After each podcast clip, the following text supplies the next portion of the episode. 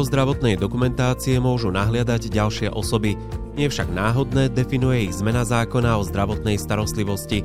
Od 1. mája 2023 tak budú môcť ponovom požiadať o sprístupnenie zdravotnej dokumentácie i verejný ochránca práv, komisár pre deti a prokurátor pri výkone dozoru. Jedného komisára už v zákone máme, aj o ňom si povieme v dnešnom podcaste. Rovnako vám poradíme, či musíte sprístupniť aj elektronickú zdravotnú knižku alebo len papierovú zdravotnú kartu. Pripravte sa na dávku rád od špecialistu na medicínske právo doktora Ivana Humeníka z advokátskej kancelárie H&H Partners. Moje meno je Maroš Černý a vítam vás pri počúvaní.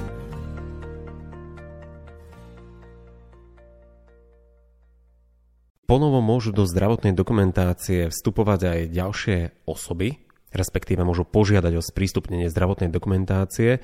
Kto je to a prečo došlo k tejto zmene? Tak je to pravda, že od 1. mája 2023 sa nám rozšírila skupina vyvolených, keď to takto môžeme povedať.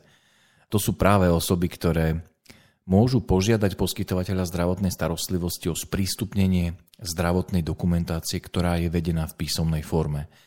A od 1.5. do tejto skupiny vyvolených pribudli tri ďalšie subjekty. A to je verejný ochranca práv, potom komisár pre deti a v poslednom rade je to prokurátor. Toto sú tri subjekty, ktoré sme nemali v tom výpočte, v tom paragrafe 25 v zákone o zdravotnej starostlivosti. A tieto ponovom budú môcť žiadať, tak ako som povedal, poskytovateľa zdravotnej starostlivosti o sprístupnenie zdravotnej dokumentácie. Došlo aj k zjednodušeniu sprístupňovania dokumentácie pre komisára pre zdravotne postihnutých. Povedzme si, môžu vstupovať do zdravotnej dokumentácie hocikedy alebo za nejakým konkrétnym účelom a čo musia mať tak povediať v rukách, aby to mohli urobiť? Toto je veľmi dobrá otázka a ja by som ju rozdelil na také dve časti. Ty si spomenul to, že že došlo k zjednodušeniu sprístupňovania zdravotnej dokumentácie komisárovi pre osoby so zdravotným postihnutím. A ja by som tu urobil možno takú pauzu, aby som upozornil na to, že zrazu sa nám tu pletú ako keby dvaja komisári. Ja už som spomenul, že od 1.5. ako nové oprávnenie pre vstup do zdravotnej dokumentácie na dobu dá komisár pre deti. To je úplne že novinka. Ale už teraz v zákone o zdravotnej starostlivosti máme možnosť vstupovať do zdravotnej dokumentácie pre komisára pre osoby so zdravotným postihnutím. A to je ďalší komisár, to je iný komisár. Tento komisár má na starosti takú kontrolu nad dodržiavaním práv osôb so zdravotným postihnutím. Toho už sme v zákone o zdravotnej starostlivosti ako oprávnený subjekt mali. A tá novinka je možnosť teda vstupu do dokumentácie pre komisára pre deti. Ten má zase ako keby taký svoje pole pôsobnosti, ktoré sa týka dodržiavania práv detí. No a teraz zodpoviem na tú druhú časť tvojej otázky, že v čom došlo k zjednodušeniu pri výkone práva vstupu u toho komisára pre osoby so zdravotným postihnutím. Tá zmena je v tom, že dnes môže teda do toho 30. koľkom dní apríl 31 alebo 30? To je kontrolná otázka, či počúvaš.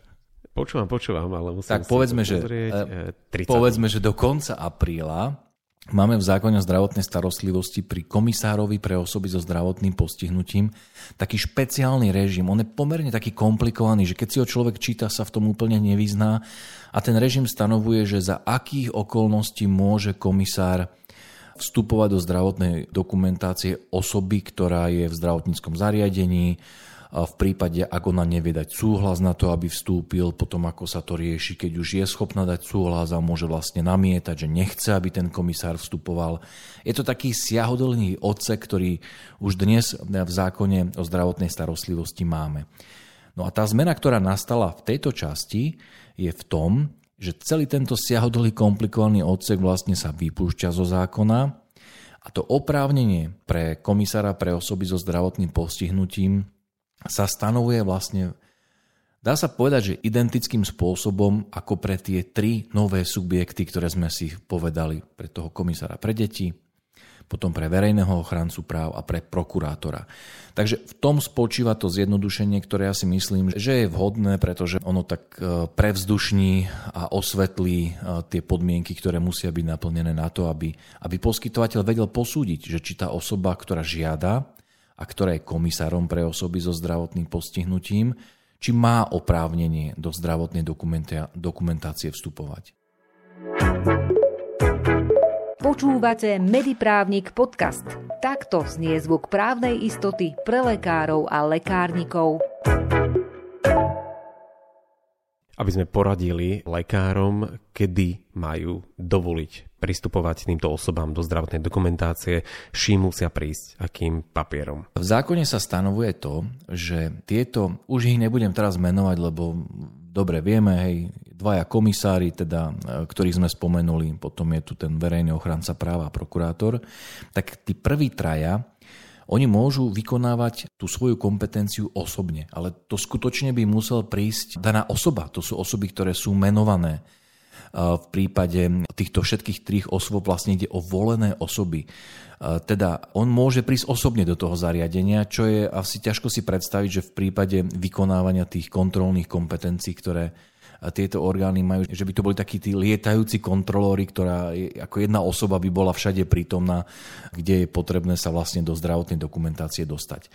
A preto zákon, on vlastne stanovuje takú možnosť, že každá z týchto osôb, to znamená ako verejný ochranca práv, tak komisár pre deti a komisár pre zdravotne postihnutých, môže dať písomné plnomocenstvo na výkon tohto práva nahliadania do zdravotnej dokumentácie pacienta pre znalca, ktorého si určí, alebo pre lekára s potrebnou špecializáciou. To znamená, že ak napríklad komisár pre deti chce pri kontrole práv dodržiavania dieťaťa napríklad, čo ja viem, skontrolovať a prezrieť si zdravotnú dokumentáciu, ktorá je napríklad pri mladom dievčati vedená u jeho ginekologa, tak buď príde osobne do tej ambulancie a vyžiada si sprístupnenie zdravotnej dokumentácie, alebo poverí znalca, alebo poverí lekára ginekologa. Iného lekára ginekologa, ktorému dá písomné plnomocenstvo, z ktorého bude vyplývať to, že ho poveruje na to a ho splnomocňuje na to, aby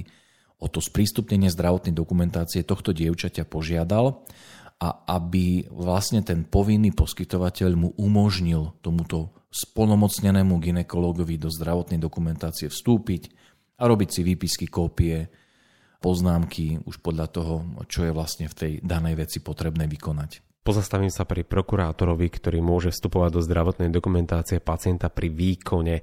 To znamená, nemôže dojsť k zneužitiu týchto informácií, že napríklad e, pacient, osoba je vo väzbe a prokurátor sa môže oboznamovať s jeho zdravotnou dokumentáciou. Toto je e, možno na prvý pohľad taká špekulatívna otázka, ktorú kladieš, ale ja by som ju akože nedával nejako tak, že gľadu, že, oh, že nie, že čo sa bojí, že to v pohode. Pretože ono aj keď si človek pozrie ten legislatívny proces, ktorý k tomuto zákonu tejto novele predchádzal, tak tam si vie človek vlastne pozrieť aj dôvodovú správu, ktorá sa k tomuto návrhu predkladala. A keby ste si túto dôvodovú správu prečítali, tak by ste z nej vyčítali, že primárnym cieľom tejto právnej úpravy bolo zabezpečenie reálneho vykonávania požiadavek, ktoré vyplývajú z občného protokolu dohovoru proti mučeniu a inému krutému, neľudskému alebo ponižujúcemu zaobchádzaniu alebo trestaniu. To je špecifický protokol k tomuto dohovoru, ktorý zavezuje signatárov vlastne zaviesť také preventívne mechanizmy, ktoré majú zabrániť tomu, aby osoby, ktoré sú istým spôsobom nejako vzhľadom na tú ich životnú situáciu alebo okolnosti v nejakej takej polohe, kde ako keby môže dochádzať práve k ich obmedzovaniu nejakých práv, zásahov do osobnosti. A práve tento protokol on zavezuje tých signatárov, to znamená, že krajiny, ktoré ho podpíšu, aby prijali také postupy, na základe ktorých je možné aj preventívne vlastne takéto zariadenia kontrolovať, kde sú, dajme tomu, takéto osoby umiestňované a týmto vlastne predchádzať nejakým neprimeraným zásahom do práv týchto osôb.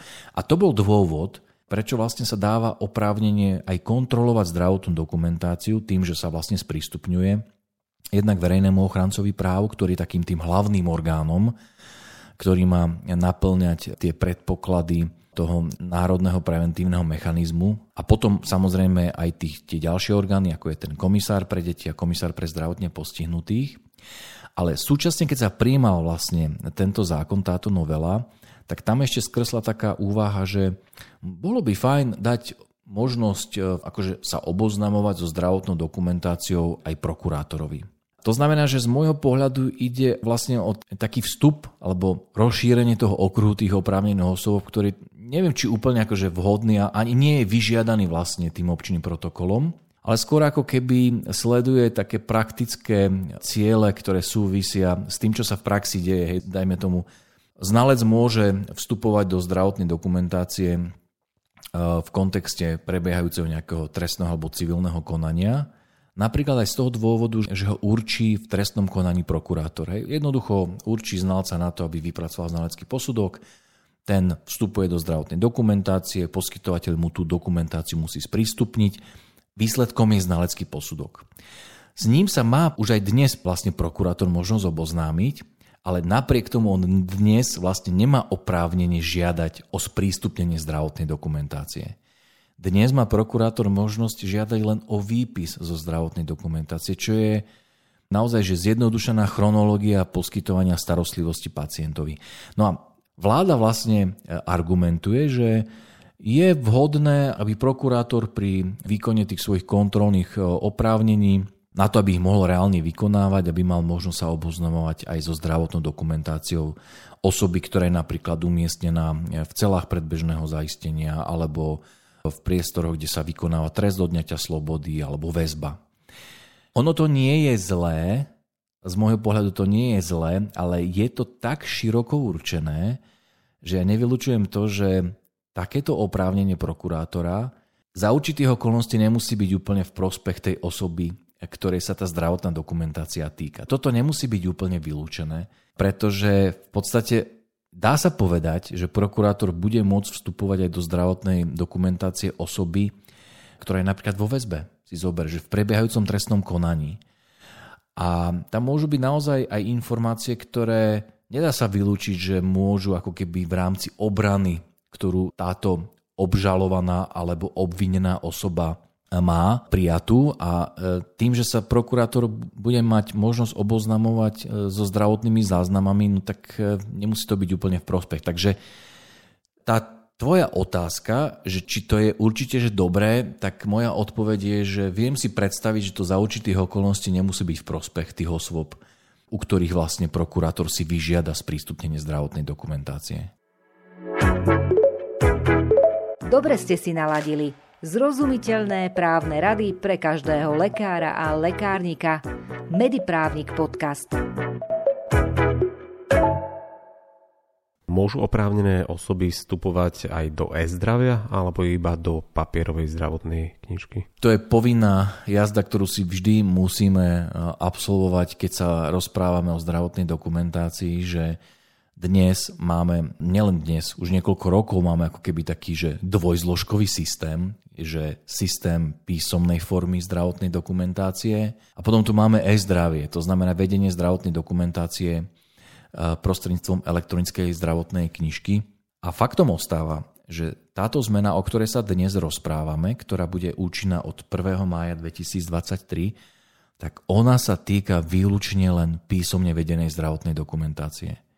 A ja si kladiem otázku, že či to je úmysel to takto ako keby len fokusovať na písomne vedenú zdravotnú dokumentáciu, alebo či to je neznalosť pomerov. Či to je neznalosť, vieš, ako keby tých podmienok, za ktorých sa dnes má tá zdravotná dokumentácia viesť. Stáva sa, že niektorí lekári vedú pacientov už len elektronickú zdravotnú knižku a tú papierovú už ďalej nevedú? Takto by som to asi úplne nepostavil, že, že, že napríklad väčšina ambulancií alebo nemocničná sféra vedie už len prostredníctvom e-zdravia, ale z našej skúsenosti môžem povedať, že máme stále viac klientov, ktorí sa na to pýtajú. Vieš, ako napríklad ambulantní poskytovateľia nám naozaj už pravidelne kladú otázky, Môžeme viesť zdravotnú dokumentáciu výločne v elektronickej podobe? A môžu? No, môžu, keď, ich, keď tá povaha toho zápisu a toho záznamu e, takéto výlučné vedenie prostredníctvom zdravia umožňuje. A vo väčšine prípadov to už tak môže byť a častokrát to závisí od špecializácie tej danej ambulancie. Hej, že môžeme mať určité ako keby neinvazívne odbory, kde nie sú napríklad povinné informované súhlasy v písomnej forme, a tam si viem predstaviť, že pokiaľ dajme tomu nie sú ani nevyhnutné nejaké zobrazovacie vyšetrenia, ktoré ty nevieš ako keby vieš nasúkať do e-zdravia, Tak keď toto dám na bok, tak v zásade sú také špecializácie ambulantných, minimálne ambulantných zariadení, ktoré už dnes nevylučujem, že eventuálne môžu naozaj už viesť zdravotnú dokumentáciu len prostredníctvom e-zdravia. Ešte k tej elektronickej zdravotnej dokumentácii treba povedať, že nakoľko sme si povedali, že už dnes sú poskytovateľia, ktorí väčšinu zdravotnej dokumentáciu vedú prostredníctvom elektronickej zdravotnej knižky, tak je pre mňa nepochopiteľné, prečo oprávnenie sa oboznamovať so zdravotnou dokumentáciou sa nepremietlo aj vo vzťahu k takejto vlastne dokumentácii, ktorá je vedená ve zdraví. Lebo toto nám chýba, toto v zákone vôbec nie je. A teda, ono môže byť úsmevné to, že my tu zavádzame nejaký národný preventívny mechanizmus, na základe ktorého majú e, tie orgány kontroly mať možnosť kontrolovať aj zdravotnú dokumentáciu, ale robíme to len vo vzťahu k dokumentácii, ktorá je vedená v písomnej forme, pričom už mnohí poskytovateľia vedú zdravotnú dokumentáciu len prostredníctvom zdravia.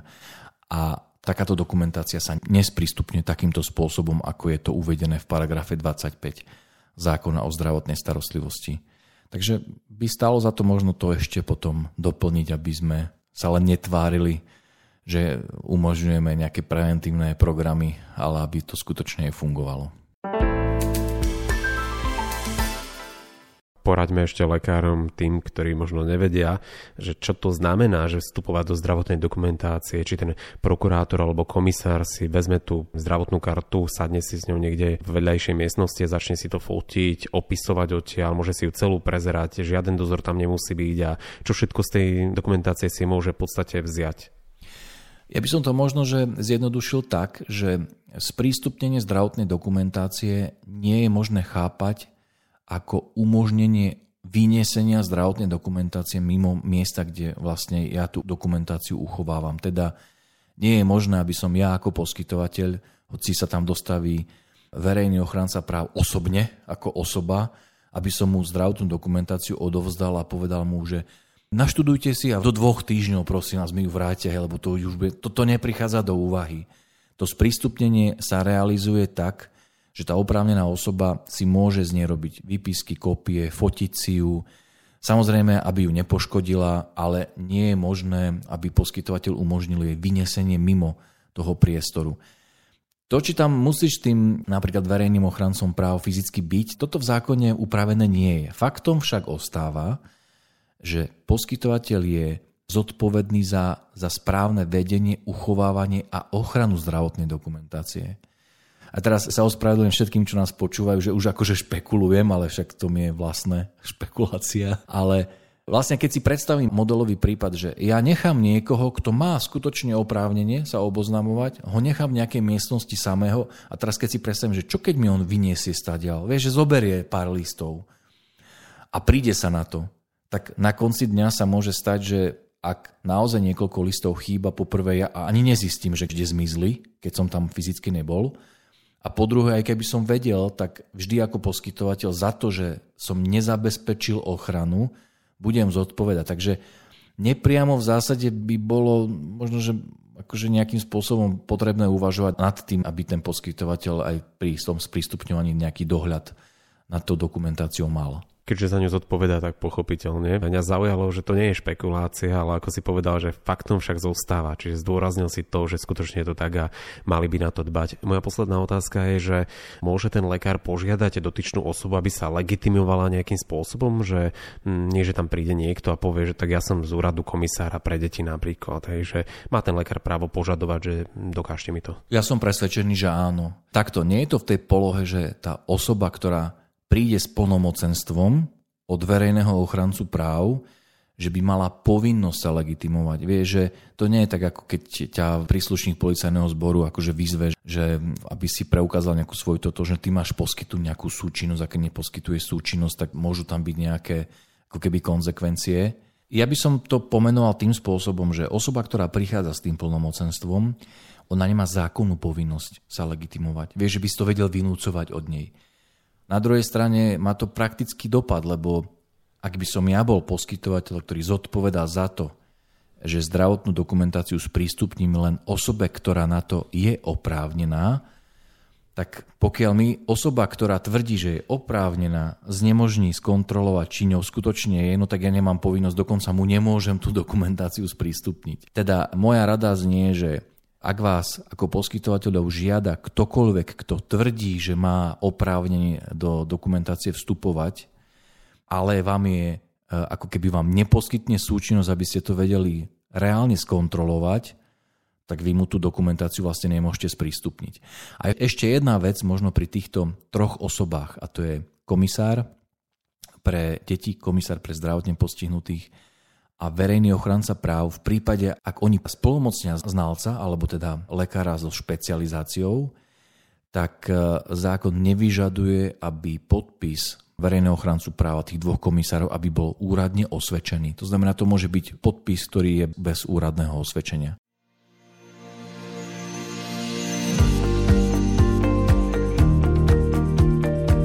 Pre dnešok je to všetko, ako ste sa dozvedeli, po novom do zdravotnej dokumentácie pacienta, avšak len tej papierovej môžu vstupovať ďalšie osoby. Konkrétne sa to týka verejného ochrancu práv, komisára pre deti a prokurátora pri výkone dozoru. Aj keď zákon neukladá oprávneným osobám povinnosť legitimovať sa, podľa advokáta je lepšie to od nich vyžadovať. Rovnako je dôležité nedovoliť, aby odišli so zdravotnou dokumentáciou z ambulancie. Naše podcasty nájdete na platformách Spotify, Podbean, Apple Podcast, Google Podcast a YouTube kanály Mediprávnik Podcast. Ak máte pre nás tému, ktorej by sme sa mali venovať, napíšte nám ju na adresu podcast.mediprávnik.sk. Majte sa krásne.